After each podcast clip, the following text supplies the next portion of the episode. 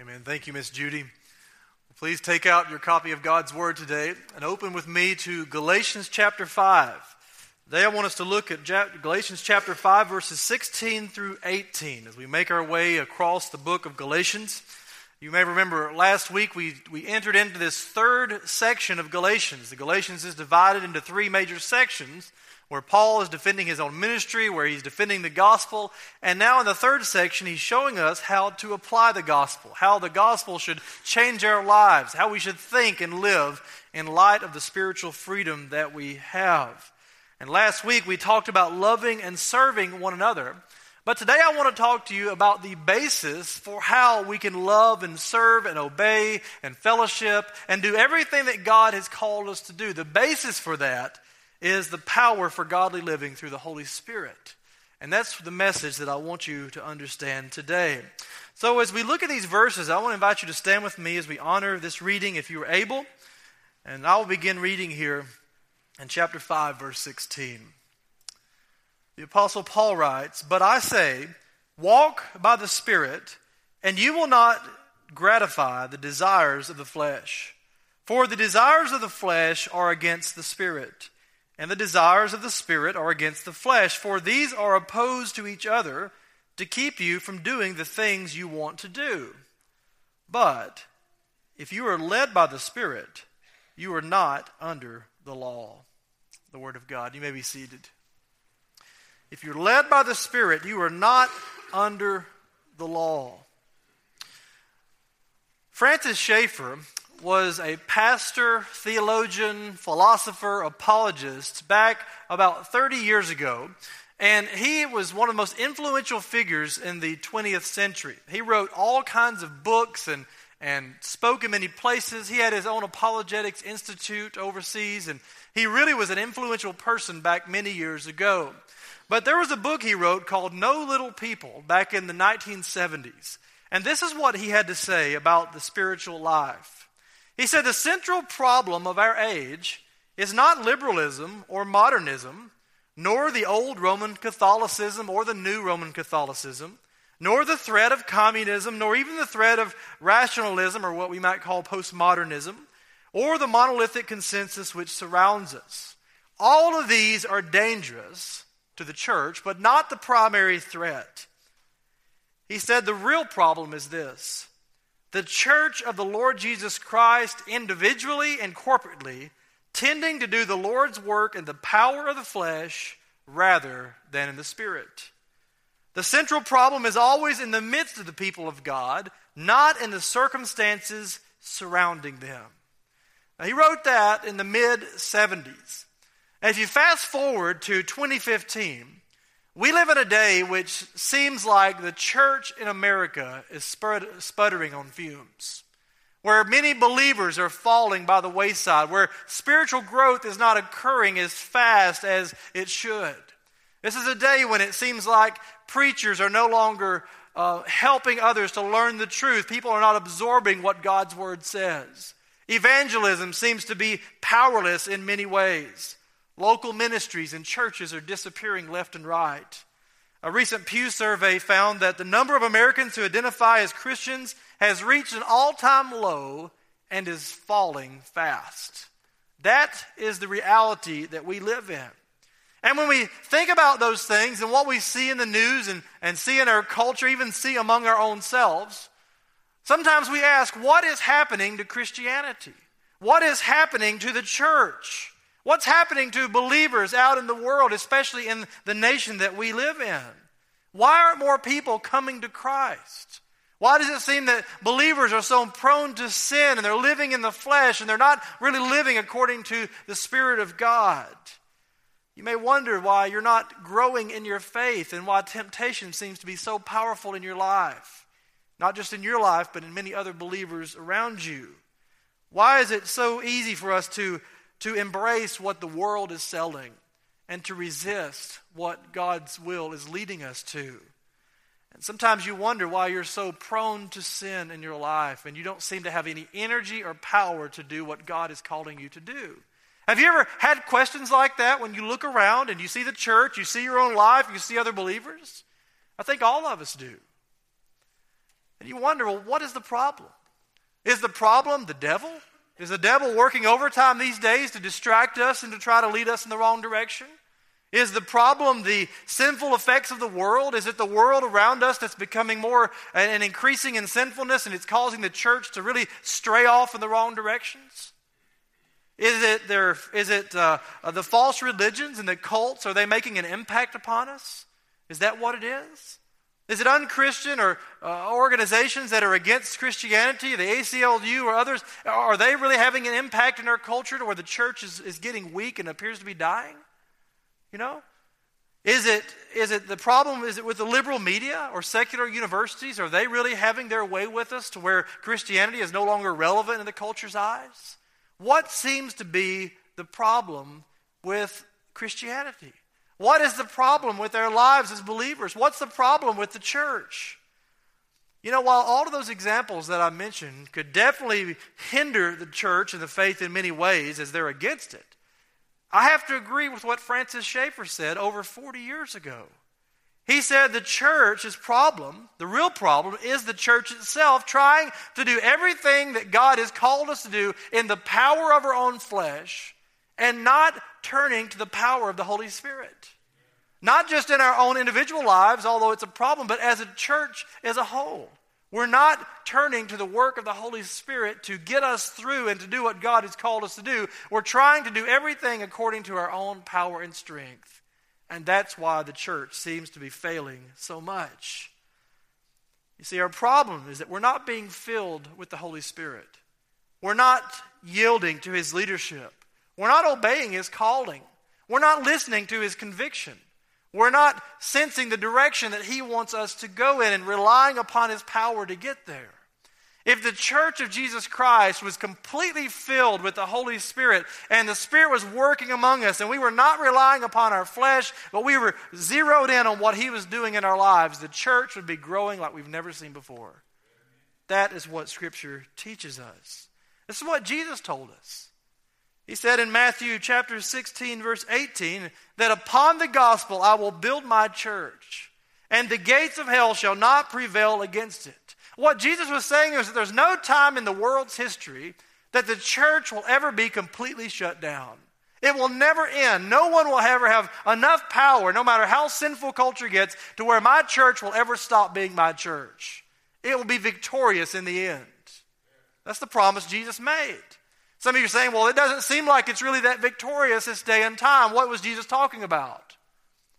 We forget what Jesus said later, just before he ascended to heaven. He gathered all the disciples around who would later become his apostles. And just before Jesus ascended, it says in Acts chapter 1, verses 4 and 5, and in verse 8, and while staying with them, he ordered them not to depart from Jerusalem, but to wait for the promise of the Father, which he said, you heard from me, for John baptized with water, but you will be baptized with the Holy Spirit not many days from now. But you will receive power when the Holy Spirit has come upon you, and you will be my witnesses in Jerusalem and all of Judea and Samaria to the ends of the earth. So basically, what Jesus taught us about spiritual life and growth in the church is that there's not going to be anything that will ever be able to destroy the church. But you're not going to be able to do this without the full power of the Holy Spirit with you. You know, we're very foolish today to think that somehow the church is going to be defeated by the world. But we're even more foolish today if we think the church is going to live and grow without the full power of the Holy Spirit. We can't just take a passive attitude and say, well, that God is going to do this, He's going to accomplish this, we can just sit back and enjoy the ride. God has called us to embrace Him through the Holy Spirit, to be empowered to do the work that He's called us to do. That's how we're going to live faithfully and righteously in His eyes. And His church will grow throughout all generations until the Lord returns. You see, and this was the message that the Apostle Paul wanted us, as well as the Galatians, to understand is that we must walk in the Holy Spirit if we're going to accomplish what God has called us to do.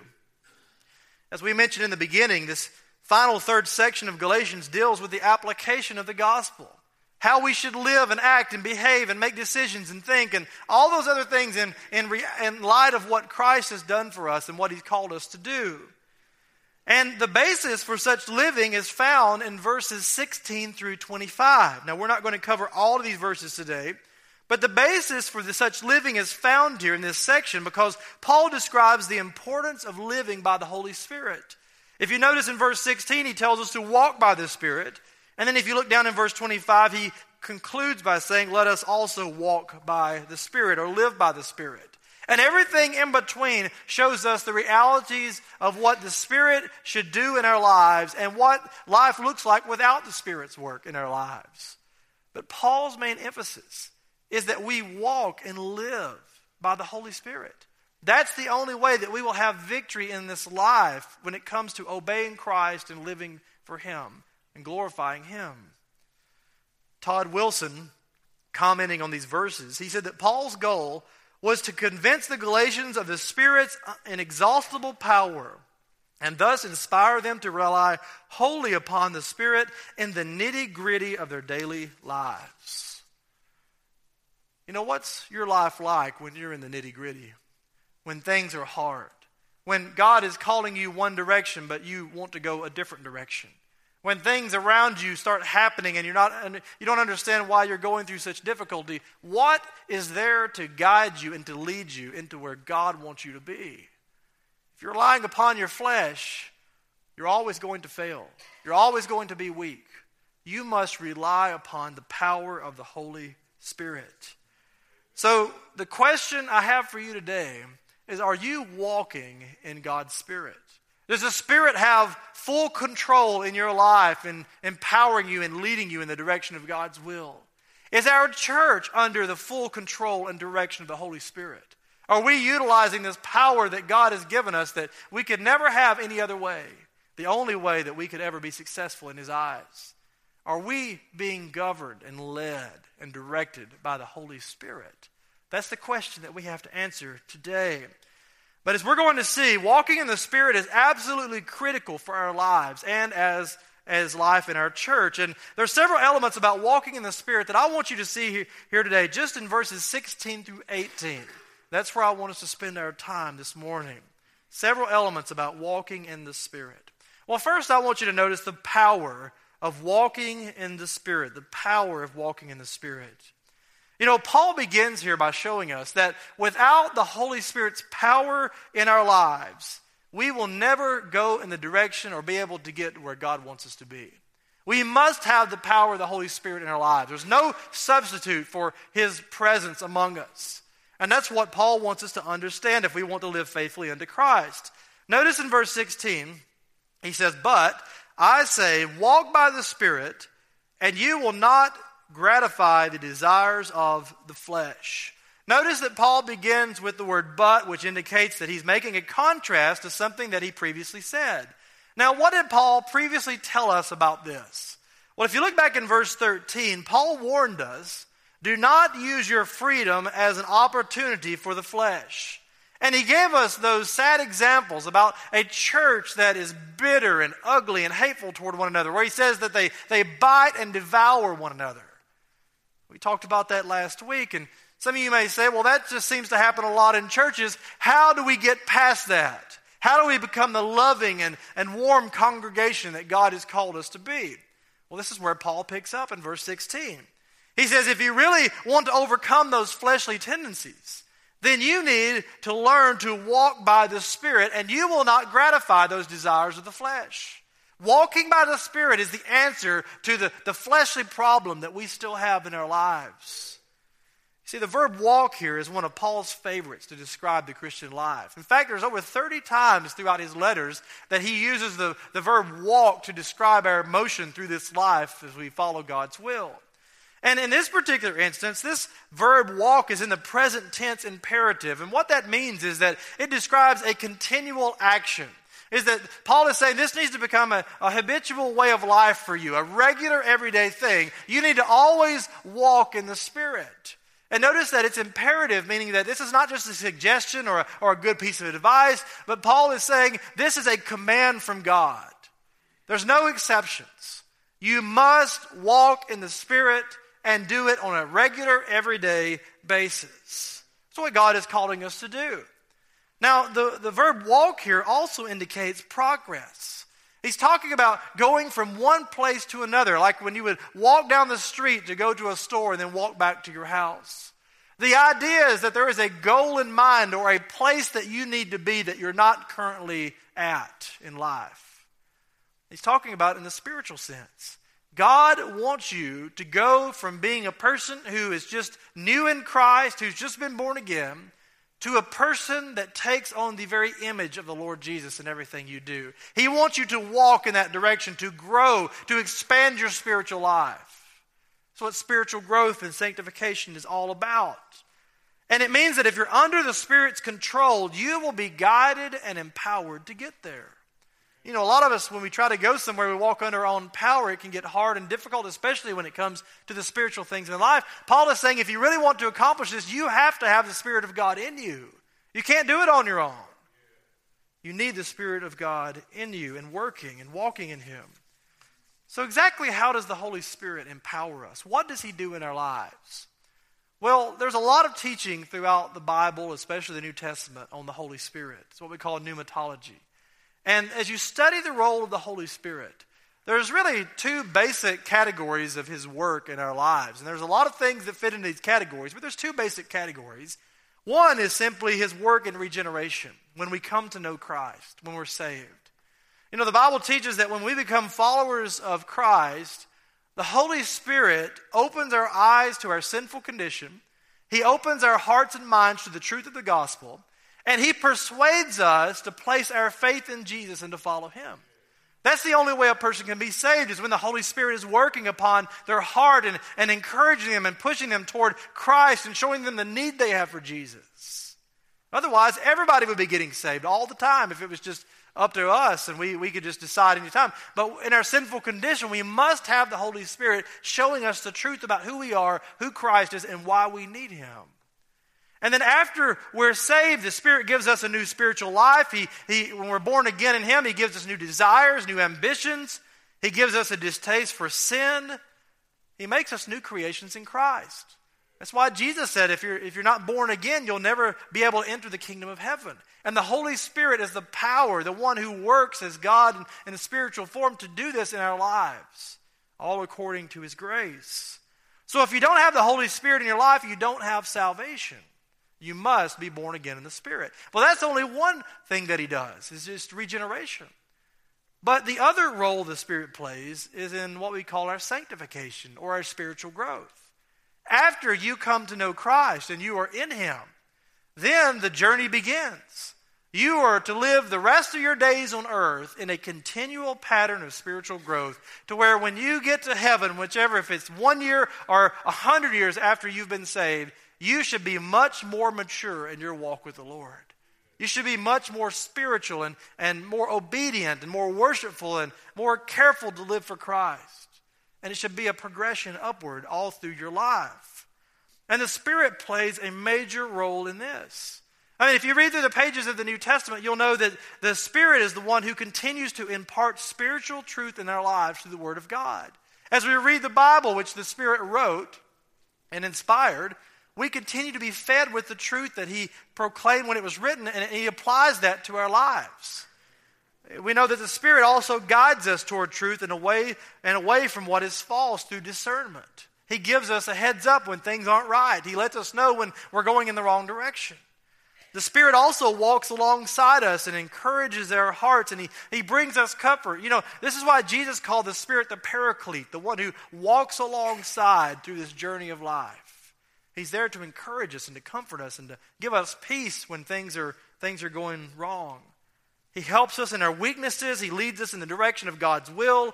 He convicts us of sin and evil. When you get into something that is not according to God's will, the Spirit will convict you and let you know very fast that you are in something that you don't need to be in. He will remind you of when you're out of God's will.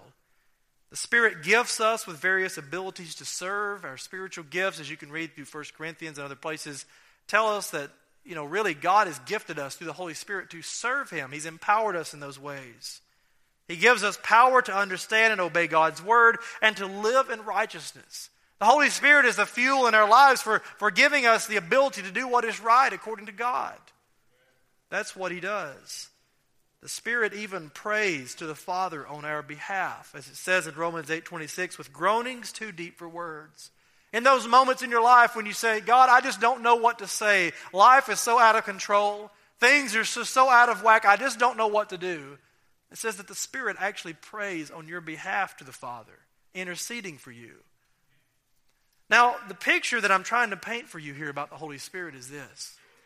If you are walking by the Spirit and He is doing all of these things in your life, you will not have to worry about gratifying or fulfilling those evil desires of the flesh. The flesh will be weak to you if the Spirit is that strong in your life, if He's doing all of those things. You know, the flesh is the sinful and worldly ways of our heart, and we're going to talk more about that in just a moment. But the flesh is what creeps into our life and causes us to want to do things that are against the will of God. But if you're walking in the Spirit, the flesh will not have hardly any power over you when it comes to living for God. You know, I remember uh, Emily telling me just a few weeks ago, and I think she's in the nursery today, so I can tell you this story. Don't tell her, by the way. But when she was working at a summer camp a few years ago up in the mountains of North Carolina, I think the camp where our students are going this summer, she said that a bunch of them decided one day that they were going to go out and ride bicycles through the mountains. They wanted to get out and just exercise and see the pretty scenery. So they all got on their, their bikes and they were ready to go on the road and they all took off up this hill. And Emily was in very good shape. I mean, she was ran track in high school, was very athletic, she was in great shape. And she said that they all took off and she noticed that everyone just left her and went way up this hill and she was struggling, pedaling as hard as she could, but she just couldn't catch up with them and they, they completely left her. And after struggling through these hills and these mountains on this bicycle, she got back, and everybody had been back for a while. And she says, I don't know what happened. I just couldn't pedal this bicycle. And what happened was she forgot that there were gears on the bike that she needed to change. That if you change gears, it makes it a whole lot easier to pedal, and, and you're able to have much more power in your life and on your bicycle ride if you're able to change gears, and then you can keep up with everybody else. And you know that what that reminds me of is there's so many times in life we are not tapping into the power of the Holy Spirit. We're not enabling that Spirit to come in our lives to give us that power that's needed to make it through what God has called us. We're trying to pedal through life by our own power without realizing there's a greater power out there that we can have. And that's why we need the work of the Holy Spirit in our life. He's the power to make it through and to do what God has called us to do. So that's the power for walking in the Spirit. Now, the question that we have to ask, though, is why do we really need this power? I mean, can't we try hard enough and do enough and try to obey enough to really get where we need to be in life? Why is it so crucial that we have to have the power of the Holy Spirit? Well, I want you to see the second element here the purpose for walking in the Spirit, the purpose of walking in the Spirit. Look what Paul says in verse 17. He says, For the desires of the flesh are against the Spirit, and the desires of the Spirit are against the flesh. For these are opposed to each other to keep you from doing the things you want to do. Now, he tells us here this is the reason for why you need to walk in the Spirit. In fact, the word for that begins the sentence provides the basis for what Paul said in verse 16. And it tells us why it's so important. And what Paul is doing, he's telling us one of the fundamental realities that we experience as believers. And it's this that we are in the midst of this battle, this conflict between the Holy Spirit that has filled our hearts through Christ and the old flesh that is still lingering around. There is a major battle or conflict between the two. And you will experience this throughout the rest of your life until you get into glory. Now, he says here that the battle is between the spirit and the flesh. And when he talks about the flesh here, he's not talking about our, our physical skin or our, or our flesh on our bodies. But in the Bible, it's a reference to what is spiritual in our lives. In fact, it's the old sinful nature that we had in full control of our lives before we came to Christ. It's that old selfish nature that's the part of you that wants to rebel against what God says to do, and it resists what the Spirit is saying and leading it, and it wants to do our own thing and do what the world is doing. And all of us as believers have this old flesh still in our lives. We will never rid this flesh until we enter into the gates of heaven. It's a part of who we are. Now, one thing that we can understand is that while the flesh no longer controls us, we are under the control of, of God through the Holy Spirit, He still has the means for hindering us for getting in the way of what God wants us to do. And that's why we fall into sin so many times. Our flesh starts desiring things that are not of God, and we start listening to His presence and, and we start hearing His voice. And the next thing you know, we, we've kind of walked away from God and we're in this, in this sinful state and we do things that are wrong. And, and then the Holy Spirit convicts us and lets us know that we're wrong, that we've made a mistake. But that's a battle. And you, you probably have experienced this battle before in your life. You know that you're, you're, thinking about doing something and you remember what God said to do and how it was wrong, but then you have this urge to do what is wrong and, and not of God's will. And this flesh and the spirit is doing this battle, and many times we take the side of the flesh. We've all been there. Even the Apostle Paul, who is the greatest missionary that has ever lived, especially in the first century, he said this about his own life in Romans chapter 7. He says, For I know that nothing good dwells in me, that is, in my flesh. For I have the desire to do what is right, but not the ability to carry it out. For I do not do the good I want, but the evil I do not want is what I keep on doing. So I find it to be a law that when I want to do what is right, evil lies close at hand. For I delight in the law of God in my inner being, but I see in my members another law waging war against the law of my mind and making me captive to the law of sin that dwells in my members. Paul is saying that I'm in the midst of this battle every single day. I have what is good in my life, what is holy, what is honorable, telling me to go one way. I have this flesh is telling me to do what is sinful. And as much as I want to do what is right, the power of the flesh can overwhelm me at times, and I end up doing what is wrong. And I just have this battle in my life every single day. How many of you have experienced that? How many of you are in that battle right now? You know that there's something right to do, but you are still desiring to do what is wrong in God's eyes. That's the battle that we're in every day.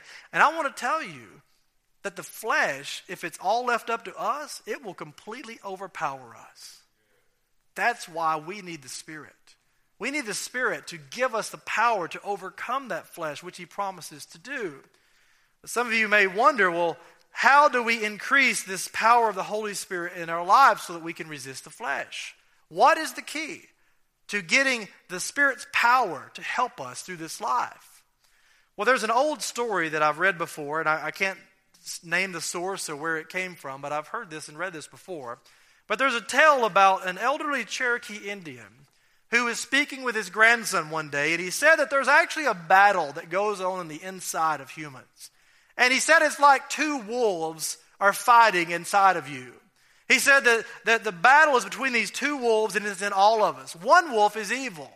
And he is filling our hearts with anger and jealousy and sorrow and regret and greed and arrogance and self pity and guilt, resentment, lies, falsehoods, inferiority, ego, and all these other evil things. There's one wolf that's in you that's doing all of that.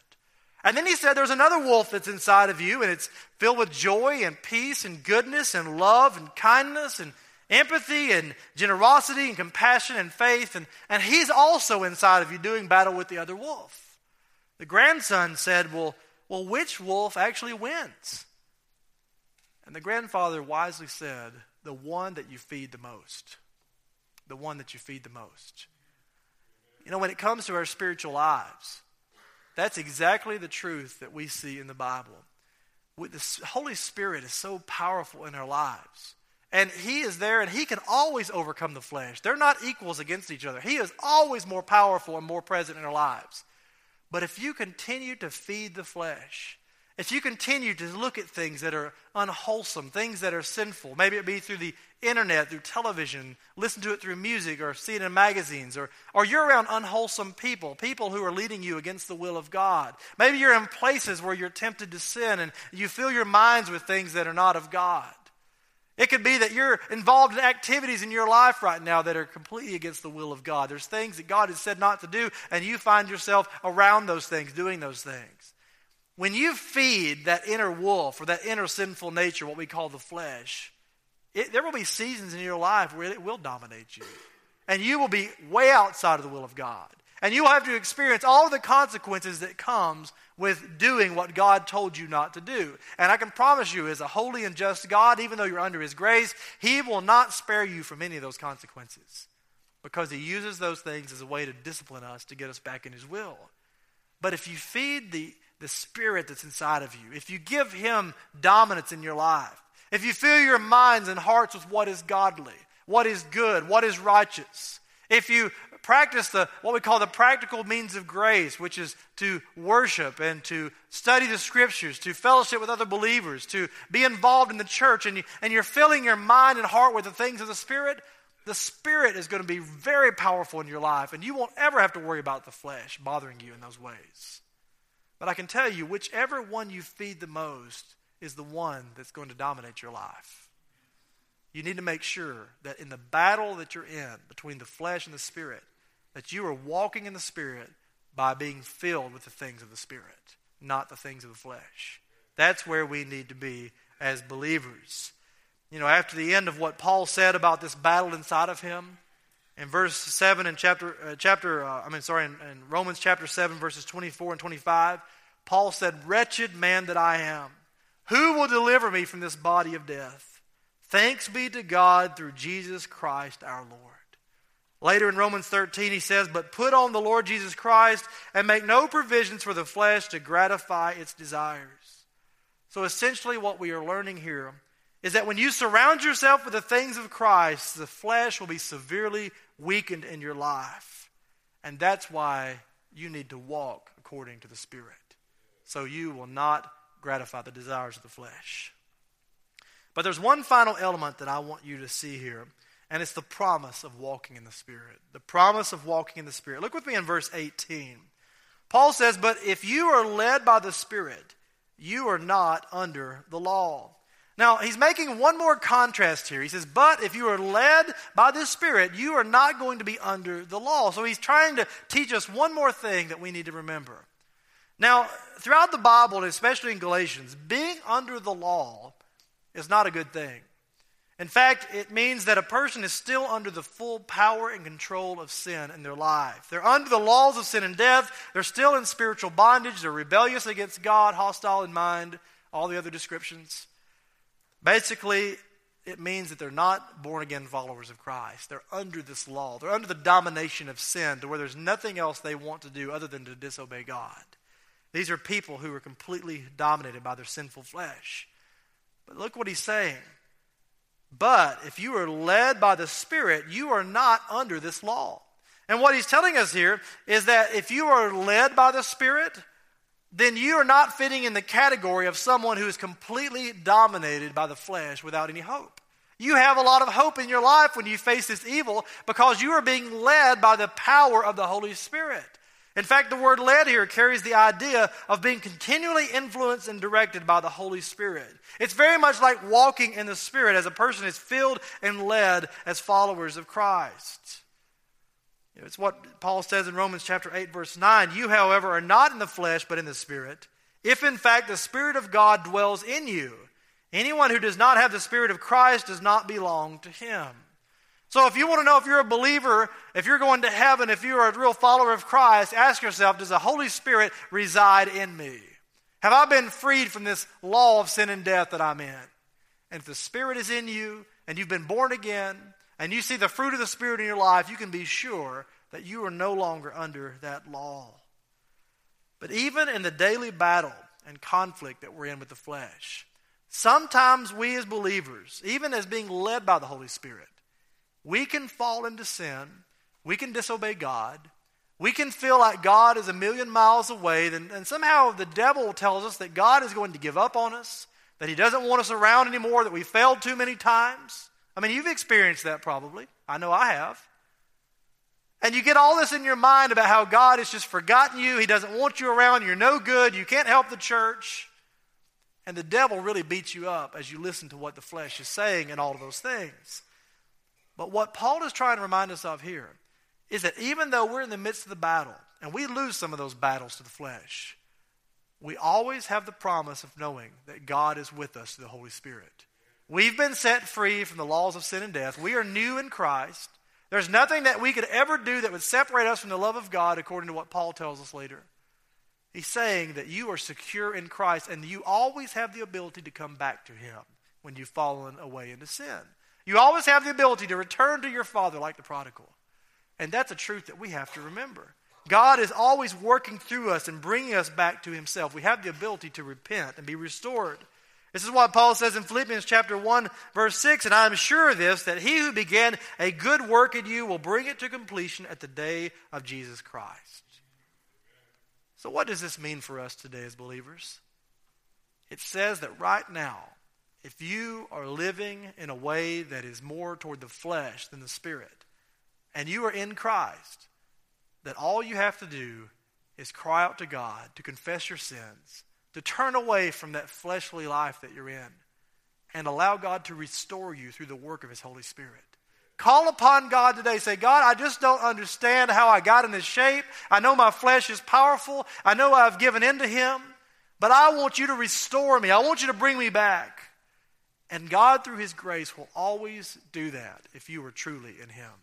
If you will sincerely confess and repent of your sins, turn away and ask God to restore you. He will bring you back no matter how far you think you have gone away. And that's the promise of the Holy Spirit.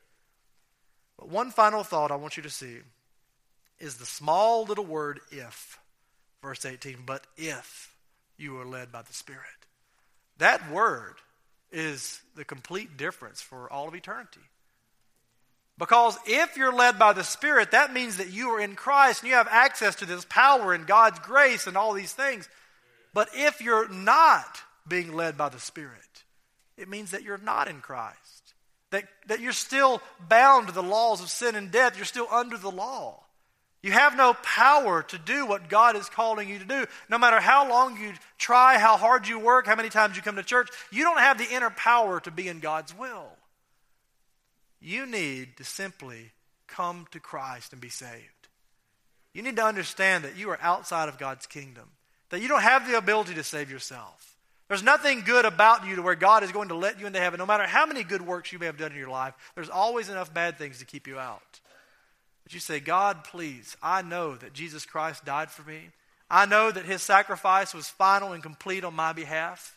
I know that, it, that there's no other way I could have eternal life without putting my faith in him. I want to turn away from my sins today and to give my life to Jesus. I want to follow him as Lord and Savior. And if God is opening your heart to make that decision today, that will be the only way that you will ever have eternal life, that you will ever be filled with the Spirit, that you will ever find freedom in this life and peace and joy and happiness. That's the only way that you will ever truly find life. And it only comes by walking in the Spirit. Would you pray with me? Heavenly Father, we do thank you for your